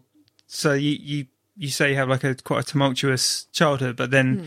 you're you're trying to sort of take away that t- tumult tumultuousness from your your own kids' lives. So Yeah. it's like the, the the difference in how you were brought up as to how your kids were brought up. Like it's I feel like you've sort of averted a or n- navigated your way through a pattern forming. Definitely, you've I think there's a lot of sort of seen it a way. inherited family trauma. I'm really interested in that whole epigenetics and what we inherit um, energetically uh, in our genes, and obviously because my my the cell that made me would have been in my mum's womb. Uh, while she was inside my grandma's room. Yeah. so like whatever my grandma was going through energetically, I mean, there's a lot of writing about this, and a lot of people that know exactly what they're talking about. But so that um, inherited trauma, and also women, um, I was so fascinated by this that women of my generation can um, can live alone. They don't have to be married. They can have children without Mm-hmm. being married, and all of those things. And that freedom is uh, something that women of like two generations ago would never Yeah. have had. Yeah, yeah. So the choices that we're making, um, or a lot of like single women are making, are um, p- potentially um, sort of breaking those old patterns. And they say, and with epigenetics, they were saying it takes three generations to to rid um, or to to work out those um, Yeah. Those things, and that is fascinating for me. So Yeah, maybe like I don't know, like um, I've spoken to my mum about it about like stopping patterns because her mum and her relationship with her mum wasn't good, Mm. and I don't, and and I've said to my mum that's what I'm here to stop. Like, Yeah. and I've spoken to other mothers, um, some a bit younger, some the same age as me, and it tends to be, or I've found that there's a lot of like, yeah, I don't want my kids to, well, my daughters have that experience with me Yeah, yeah. and I will go to therapy, or I will go to groups, or I will like, Yeah. talk openly Yeah. about um, all of these things, or I won't put that the man on the in the top spot. What I'll do is I'll put myself, and then if, Yeah. I, if I put myself as really important, then everything flows from there because you, you make your kids important if you feel good, and all of Yeah, that sort of of like course. obviously. Um, but anyway, everyone's hierarchy is different, but um, But it's interesting seeing like that. That's the way of breaking the patterns because you could talk about how the patterns are broken, but that's the actual way it can happen. Is like if you feel like you're bringing something into a parent relationship, you know, with your with your kid, then you can sort of deal with it. If you feel those patterns emerging again, then you can sort of all right, stop the car, getting out. I'm going to go and talk to someone, and then yeah, you can stop yeah. those patterns in yourself and because what i imagine happens is like uh, i mean i don't want to speak on behalf of parents obviously again i'm not one but what i can imagine happening is like you have an idea of how it's going to go like before you become a parent you, you- well, kind of, yeah, yeah. well, yeah, like, or you may have an idea of, well, I'm definitely, I'll never do that. But then when it comes down to it, and you have this living kid in your arms, and and uh, like, there's probably little things that you. Oh, so it's like, oh, weird I don't know. The only way I know how to cope with this or how to handle this situation is this way, and then that's the that's the pattern. Yeah. like, that's the sort of your. Well, I guess Yeah, is it epigenetics kicking in, or yeah, the scripts. That's like, all right, we're, we're like line. Okay, cool, thanks. Okay, And what do I do in this situation? Oh, Yeah. I'll just shout at you because, like, Yeah. or just like, or just go off, or, or yeah, or leave. Yeah, or, but I mean, the reason I, I think the reason I know that and I can feel that, and it could, it could be total, it could be totally wrong, obviously, but it's because I, I know that myself, like in relationships as well. Like I, hmm. there are some things that I do and some patterns of behaviour that I go through that in my head I'm saying, "What are you doing? Stop it! Stop it!" What, what's going on? And but it will, it will happen, and I have to see it through, and then get to a point where two days later I'm just like, "Ah, for fuck's sake! Like what, what, what the hell was that?" And yeah, it's it's a constant source of frustration. But but you've got self awareness though, like you're yeah, aware you're yeah, doing it. yeah. Mean, sometimes that's not enough, like because it's already happened. But Oh, it's- it, uh, the it's same things happened to me over and over again until I learned. Like the same thing happened to me twice this year. Like it was um, like you know when something happens, you're like, oh, that was really shit. That hurt my feelings, and then it happened again, and I was Yeah. like, oh my god, okay, right, this. I think, I think I'm the common this factor. is like this is definitely a lesson that I need to learn, and I Yeah. did do it differently. Um, Yeah. And that, yeah, is not satisfying in any way, shape, or form. But at least you know you've you've become aware of your pattern. Yeah. And then you're like, no, I'm not doing that again. It's just and like- it's like that's exciting. it's like, Yeah. it's Christmas after that because you're like, oh, I, I've stopped a pattern. What's going to happen next? Yeah. What's going to like? I'm going to see it coming next time. Is it going to come though, or am I going to get a new thing that comes Yeah. along that challenges? Yeah, like, totally. Some But- of my beliefs about myself. Yeah, it's just nice, sort of that that feeling of you've opened up the uh, the circuit board controls and you've gone in there and you've rewired a few things. And Oh it's my like, God, okay, yeah. let's uh, see how that works. You could walk away and it starts blowing up behind you, Yeah, or you could- burning. yeah, yeah, yeah, singeing wires. But or it could just be like running. You hear it used to go, and it's just running perfectly. Like, yeah, it's. I mean, it's just a constant experiment, I suppose, isn't it? It is. But it's, Yeah. it's nice having that, yeah, like the self awareness and the sort of feeling that you can just take agency and jump behind the controls a bit. Like I, I'm sure, our, like our parents have probably. I sometimes wonder if we think exactly the same way as our parents do. It's just we've got different surroundings and situations. Like may, maybe the thoughts are the same. I don't know. I, I think we all like have really common thoughts. yeah, Yeah, but then I suppose I can look back and think, oh, okay, that's how that's how you like, or I can sort of, yeah, I suppose, eh, but that's having uh, that's empathizing, isn't it? In with them, and yeah. I can empathize with some of the like some of the stuff that happened, and like, of course, like I'm no saint, but but that's part of your own like processing of it, isn't it? Is to like Yeah. to stop it being on fire somewhere in your psyche. Yeah, to yeah, go and put it out and clear it up, and then like do a little ritual and say goodbye to it, and Yeah, yeah. or like not bury it, but just like cast it to the wind and like Yeah, and like, have show- the show memory, respect and- but yeah. like yeah, but deal with it in a really respectful and compassionate way. yeah, yeah, yeah. Um, yeah. And so, in in a way, going back to your uh, your work, like how how does the work like how does a goddess how would one integrate that into one's life? Is it something that you see as you know it's yours now? You do what you want with it, or Yeah. do you have an idea behind it that you you hope it's you you hope it's used in a certain way or shown Um, displayed? Well, it in a certain depends. Um, no, not really. Um, I think that if someone, because I've done quite a few commissions, which I find quite stressful actually, because because I really want to get it right, and like the intention has to, like and that sometimes gets a bit sort of Yeah. like crumpled, and I'm like, oh, oh, I worry about it, and it takes me longer than I imagined because Yeah. I just want to get the, the energy that goes with it right Yeah. for the person who's requested something. I think that that's just like confidence, and also like that's a human interaction, and you want that to be like a smooth process. Because if someone says, "Oh, I want something to celebrate or to co- like commemorate or to remind me of something that was a bit rubbish, but I've got over it or I've learned something from it," Yeah. like you have a responsibility to that. Even in that conversation, you're making a connection with that person.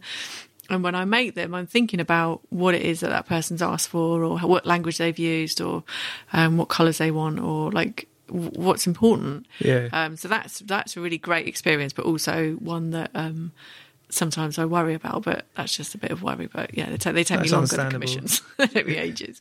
Um, but the rest of them, like it's almost like they're just gifts. Like I really enjoy making them. I find it really therapeutic to make them. Yeah, Um, like I always like to be always making something, though that's a, a routine that I need. Yeah, I yeah, think, yeah, um, yeah. for my own mental health. Um, and they go out with just like they just go out for whatever intention you want to set for them. And if you receive, if you buy yourself a gift of something that you love, that's made by hand by another human being who's like really keen for you to enjoy it, like it comes with that. Like Yeah. this is yours. It's your gift Yeah. to you or to someone else, or you can fill it with whatever you want. Or it's like wishes, isn't it? It's like you, you've got more than one wish for your life, so you might have a couple of goddesses and, and be like, oh, that's that's that represents something that I I want to be reminded of regularly, or I want to, like I said uh, earlier, like keeping an emotion in a place. Yeah, like you leave it with the goddess, like you leave a secret with the goddess if you've got one, or you like you leave something like like worry dolls there's, there's loads of stuff like uh, in any like spiritual place there's there's something that you can talk to or leave something with like it's like that really it's Yeah, the same yeah, like yeah, it's a really natural human thing to to want something that it has uh, or is um, made or intended to be something that is just a little bit out of the ordinary. An object, it's not a fork or a knife that you Hmm. use every day. It's for something else. It's for it's for a special purpose. Also, it must that And if what- it appeals to you, then then that's yeah. Yeah, like that. Um, you're saying about sort of like give, you know telling it secrets and you know speaking to it and things like that. The energy that it must imbue from all of that that must be huge. Like so, uh, the um, like after a few years, these goddesses like in, in every if you think of all these goddesses all around the world and in people's houses and stuff, like they must have collectively. You, you can imagine the energy or like if you put them all in a room together, there must be some palpable. Oh, maybe I don't know. I hope so. But then that ties back to the, the house clearance stuff that I did, and that makes loads of sense. And I think that that's what all the things that were subconscious when I started making them. Yeah, Um, but yeah, I I would hope so. I mean, I think because there's a lot of cultural practices, um, indigenous ones, sort of ancient ones. There's all sorts of religions. I think it's nice to have something that isn't associated with any of those because everyone's got their own way of worshipping what is important to them. Yeah. Um, and I think that's kind of what it's. Yeah, there's an element of that in there because I really like religious art and I really like things that are made for worship or made for Yeah, access yeah, to the divine. So, but Yeah, yeah, I'd hope an atheist, it's really weird when I make them and they go to America. That makes me feel really weird because I'm like, oh, and they always tend to go to California, where which is where Oh, really? I lived before. And I was Oh, like, yeah, right, it's right. really weird. And I was like, there's something, and I need to go. You know, and you're like, oh, I've got to go back there now. Yeah. for some reason. when did you last go back there? Have when you- I was a kid, I, I went to New York. I've been to New York since then. Yeah. yeah, but I haven't been back. No, I've just been busy working and doing stuff and not really going anywhere because I did so much going everywhere. Yeah, yeah. But I want to go back. So maybe, yeah. I always get really excited when they're going there. I was like, oh god, oh, you got to go. It's like spiritual home. I've got to go back to yeah to LA definitely. Yeah. And uh, I'd like to visit the house that we lived in. Would that be interesting? Yeah. But uh, it's all to do. I mean, I, maybe I think about things too deeply, but that I am just one of those people. I'm very emotional and very like I'm in the subliminal world. I'm there, Yeah. just like wading around in my own waters all the time. like, How? So I think you I remember say? saying the word self-indulgent about a hundred times in the last um, podcast we did. But yeah, yeah. But yeah, that even saying self-indulgent, it sort of implies that you're not worthy of something. It's like you're like we. I think it came up because we were talking about having a massage, of like receiving a massage. Like, and I think I I was talking to a guest on a previous podcast about it and how massages for me feel really. I, I forget the part where it's doing me good, and I go mm. straight to the part where it's like I was saying to you earlier. It's, you know, they're kind of like, "Come, come, rub my back," and like, and and so I I feel good. This person's, but like it, the person giving the massage isn't sort of like, "Oh God, I've got to rub Nick's back again," but for me, it it just it, it feels a bit weird. Like I just uh, that's the only way I can explain it. It just feels a bit weird to me, and I haven't fully gotten used to it. Like when again we were you know living in Laos because that this is like the most recent upheaval time for me. It's like two years out in Southeast Asia. Massages are just not a thing. You just have them and it's whatever. Like people don't think about it. You just go and have a massage and it's all you know foot massage whatever. It's great, and and it's not a big issue. Yeah. But for me, having like I had a foot massage, and I was like, oh my god, you know, Prince Buddy has to go and get his feet f- feet rubbed, and like has to has to be perfectly relaxed and calm to, to handle this evening. But when you have it, it's oh. like, oh, okay, I, I kind of get it, and I, I don't know where this weird self indulgence claptrap It's is coming isn't it? from. I think it's, it's to do with something that's happened somewhere where you felt like Yeah, maybe. like not worthy. Uh, But then this country is a bit difficult for. Um, it's a bit of a, a place where self indulgence isn't really. yeah, I don't know. Maybe it's just a family thing. Family, my family culture. yeah, I don't, know. Anyway, go and get a massage. Let's go and get a yeah, massage. yeah. Let's go. Two massages, please. You there? Clap your hands. Um, okay, so moving forward with your work. So you've got a desk totally full. I looked on your Instagram earlier on. It was like maximum it's a bit packed capacity. at the moment. yeah. Yeah. So like, what? What's the? Are you kind of rammed up until the yeah, end of the year? well, it's, um, I've stopped taking commissions now because it's getting a bit silly. I've got half a website built. Um, Getting there. yeah, I'm nearly there. My friend's been helping with that. Which half? amazing. Uh, like? I don't know, just I haven't done all You've the just right. done the left side. Yeah, just yeah, just a bit more, bit bit more to do. Uh, but yeah, there's loads to do, obviously for the kids and everything. So it's sort of a real balance and a juggle. But I think yeah, it will next year January. Um, I'm going to start making some other work as well, Yeah. um, and just see see what happens. Really, yeah, yeah, yeah. I've got some other ideas, but yeah, it'd be nice to. I don't know. It's hard to sort of think about 2020 when I'm sort of knee deep in a load of glazing. Glazing Oh, yeah, starts yeah. next week, so I'm just like, oh.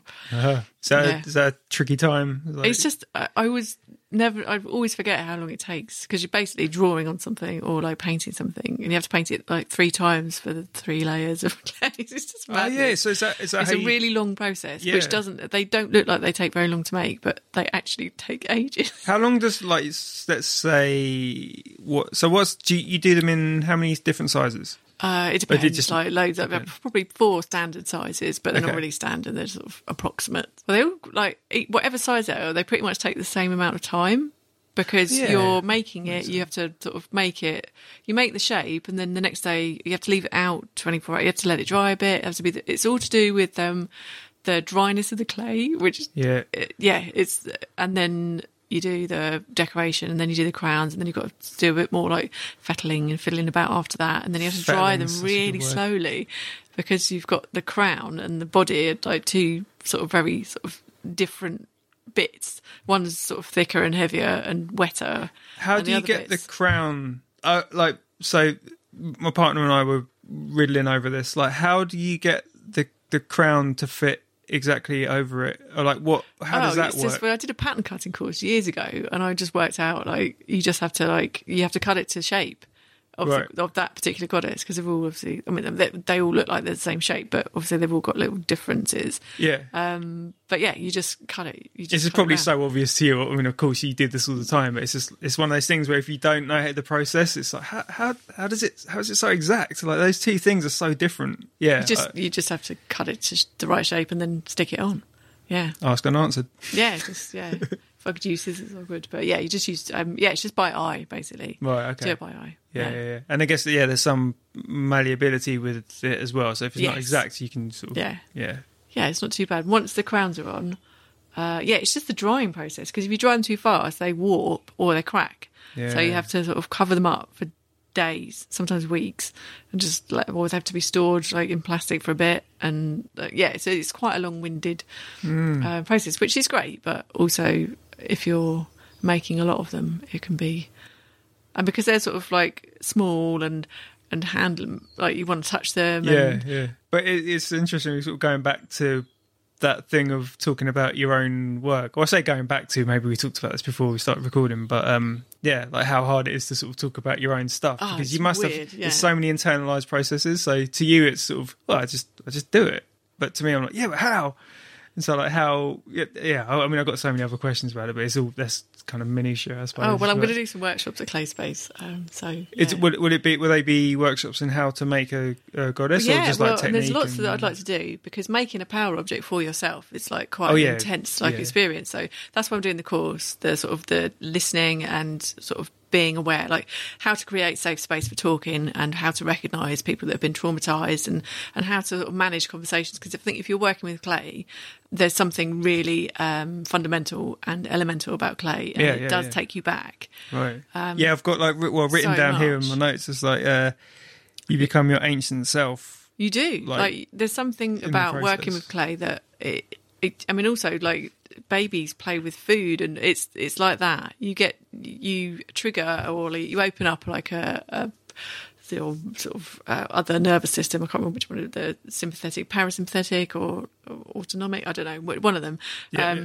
So you access that part of yourself that is I I don't know, like more primitive, I suppose. And and bec- and in that state, you're you're talking about other stuff. And if you're being asked to make um, a goddess that's reflect like, or if you're being asked to make something that's for about your own power or a reflection of you in some way or to represent a trauma or or to represent like you or something that's happened to you Yeah. like that's quite a, a, a an emotive sort of situation Yeah. so um, so yeah, so that's why I've been doing the course because I want to run workshops. And if you're, I think, because if you're working with clay, you're working with your feelings. I think that that's Yeah. like a given, and you have to be careful. Yeah, I think you do have to be careful. There's a responsibility in asking people to connect to themselves.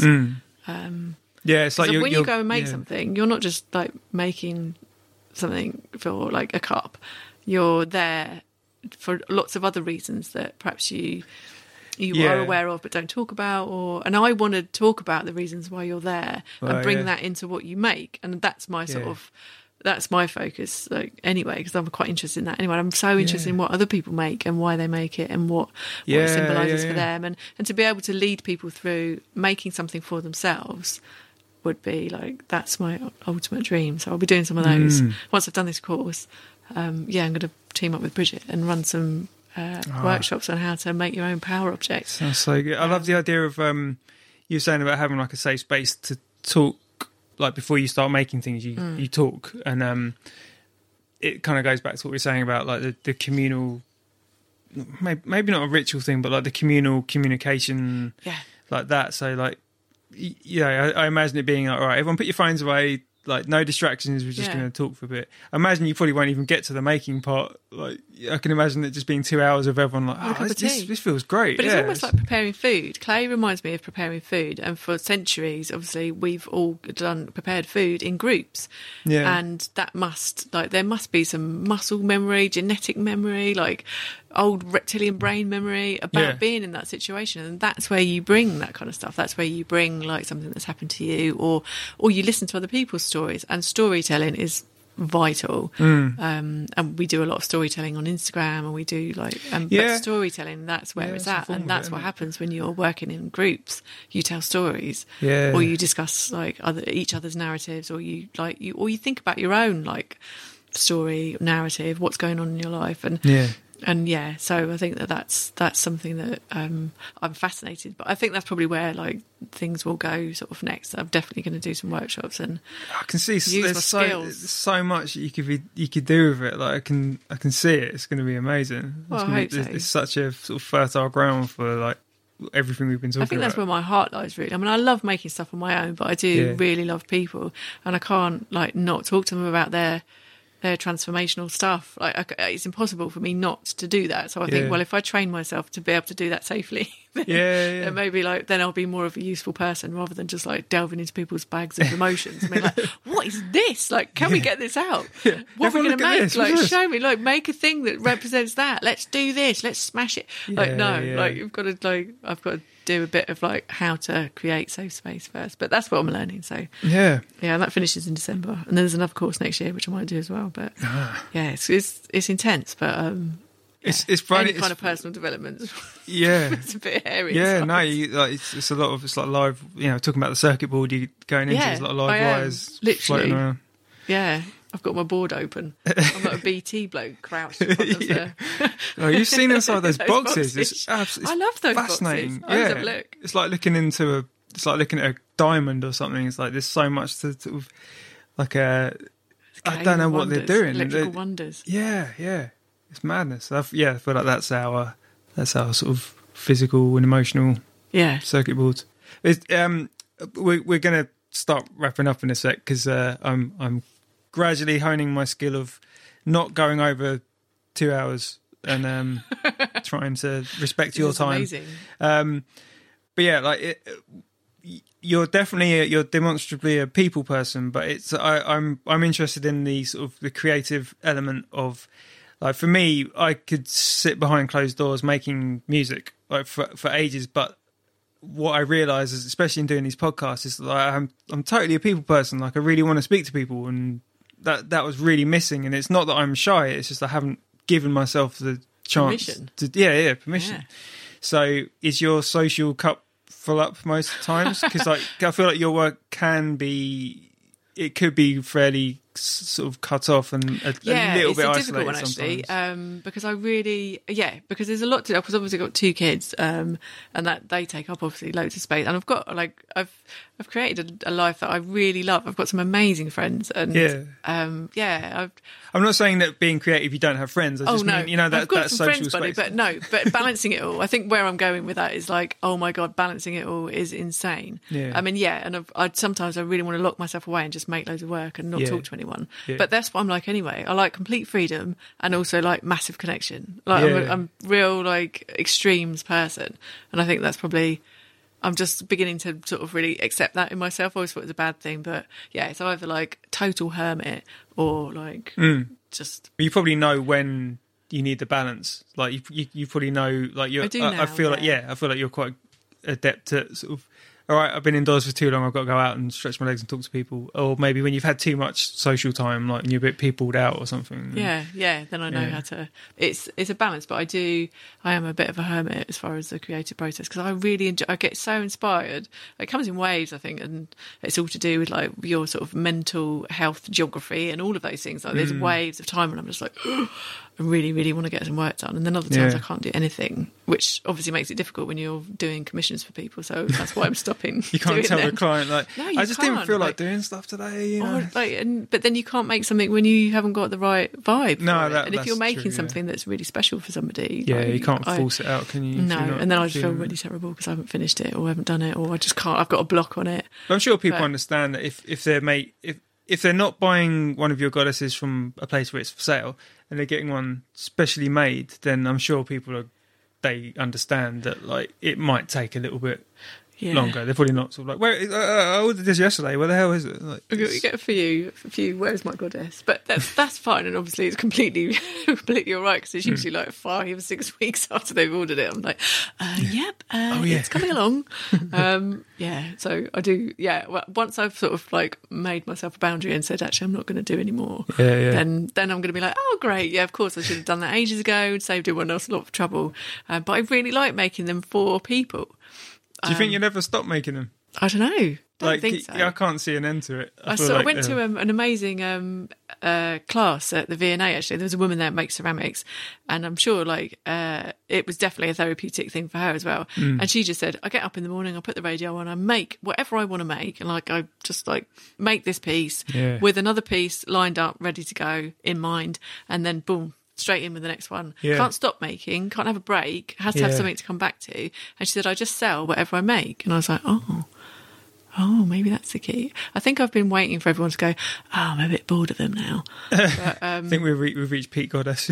well, maybe. I think Margate might have done. I No. wouldn't be surprised. But um, yeah, so it's, I mean, everything, like, I think anyone that does work for themselves or makes something that they love making and people want to buy it, like, Mm. you're always afraid that, like, that's just going to stop but I think it, like, that happens. or just dry up or, or shit, I'm going to evolve. I can feel myself, like, yeah. changing. It's coming. But Yeah.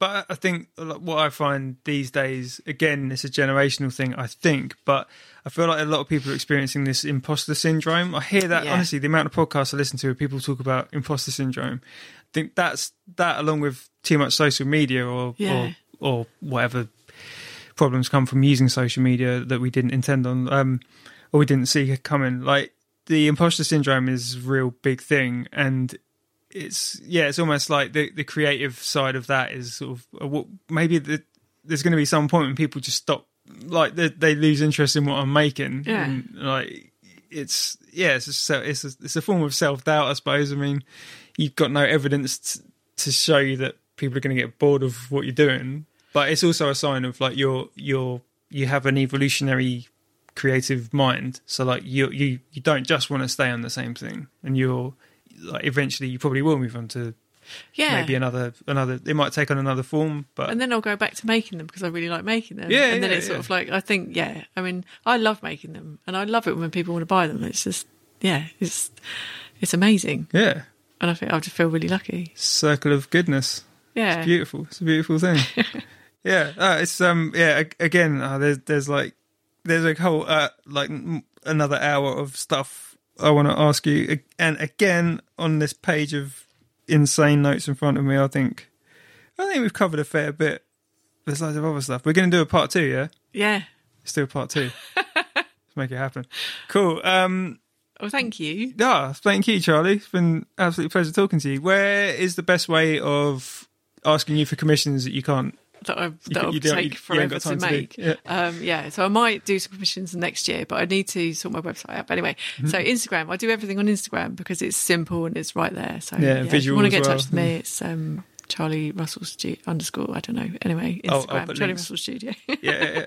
amazing. Any any parting words, Charlie? Well, that's a really hard question. It yeah, hard but just question. thank you, thank you. It's really nice to be able to talk about what goes on behind the work um, because yeah, you don't really get to say a lot on an Instagram post. No, and it's it's. I think it's something that it would take longer than an hour to sort of get to, but I feel like like I'm really glad that you you've had a bit of a chance to talk about it because like it, y as you say, you can only sort of put so much in a post, but it's also hearing you talk about it in your own words. Like the if you if you read what you just said as as a Instagram post, that would be one thing. But hearing the way you like your your passion and sort of intent Yeah. behind it, like that's that's so huge, and that's what yeah, that's what I love about podcasts because yeah, it's nice to feel like to get to feel enthusiastic because you Yeah. feel enthusiastic, but when you start like Yeah. talking about it, you feel even more enthusiastic. Absolutely. getting even more frothy about it. Yeah. But thank you so much for the opportunity. It's Oh, it's just- amazing, oh, and I'm sure that so everyone much. that does it feels the same way. It just feels really, yeah, it's really generous of you. Thank you. I, I get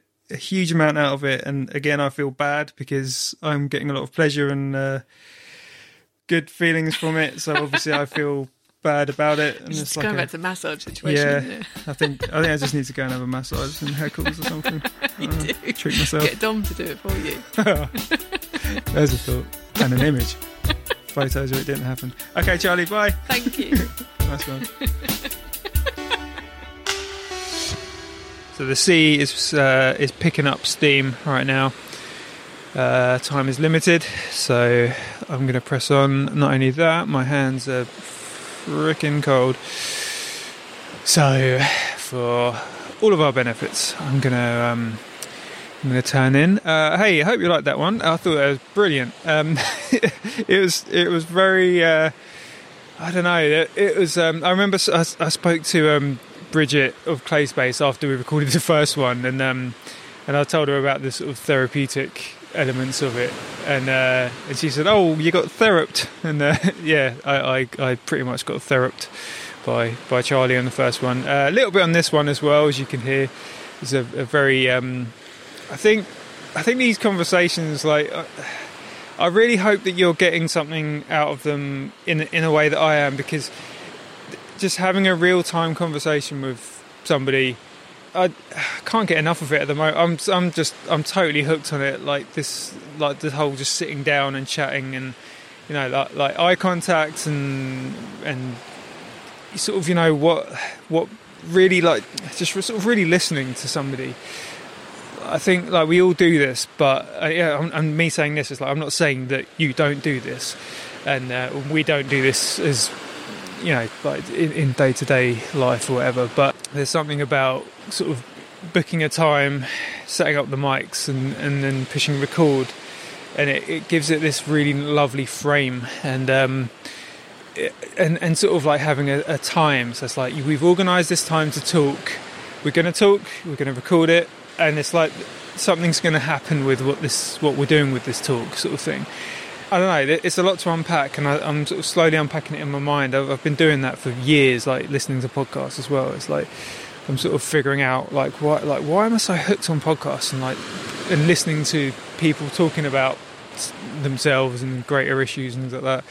I don't know. Some sometimes it's because I sort of I lack that. There are times when I'm sort of I don't have so much of that going on, and there's times when like that cup is is very much full, and um, yeah, and in, in those cases, I think it's just it's just nice to sort of catch up with familiar voices, and uh, and it's nice to introduce new voices as well. Um, I could go on, and as I said, I was going to try and keep this outro brief. You know that's never the case. Come on now, how long have we been doing this for?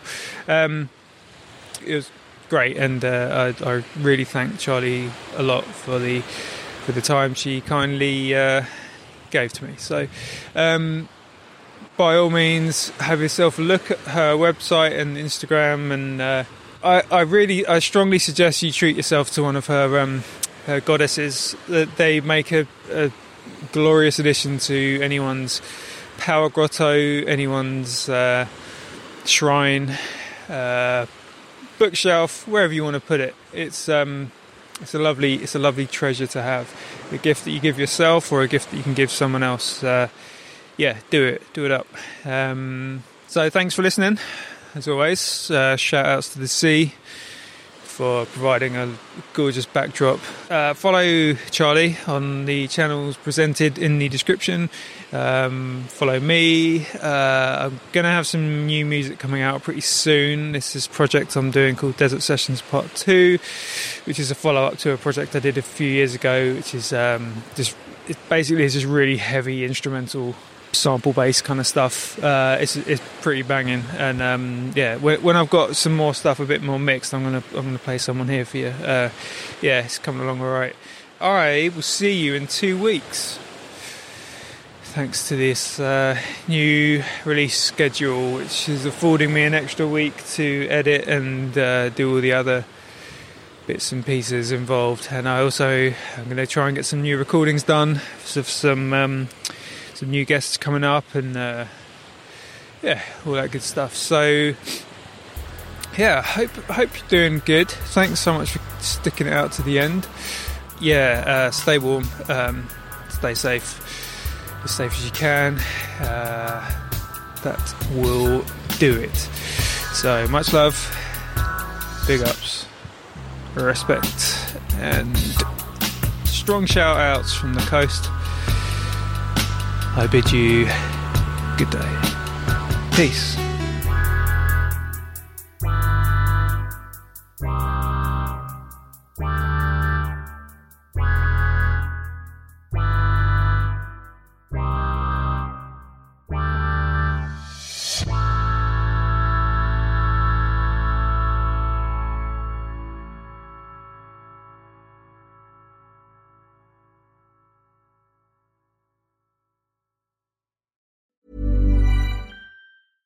Ever catch yourself eating the same flavorless dinner three days in a row? Dreaming of something better? Well, HelloFresh is your guilt-free dream come true, baby. It's me, Keke Palmer. Let's wake up those taste buds with hot, juicy pecan-crusted chicken or garlic butter shrimp scampi. Mm. Hello Fresh. Stop dreaming of all the delicious possibilities and dig in at HelloFresh.com. Let's get this dinner party started. Planning for your next trip? Elevate your travel style with Quince. Quince has all the jet setting essentials you'll want for your next getaway, like European linen, premium luggage options, buttery soft Italian leather bags, and so much more. And is all priced at 50 to 80% less than similar brands.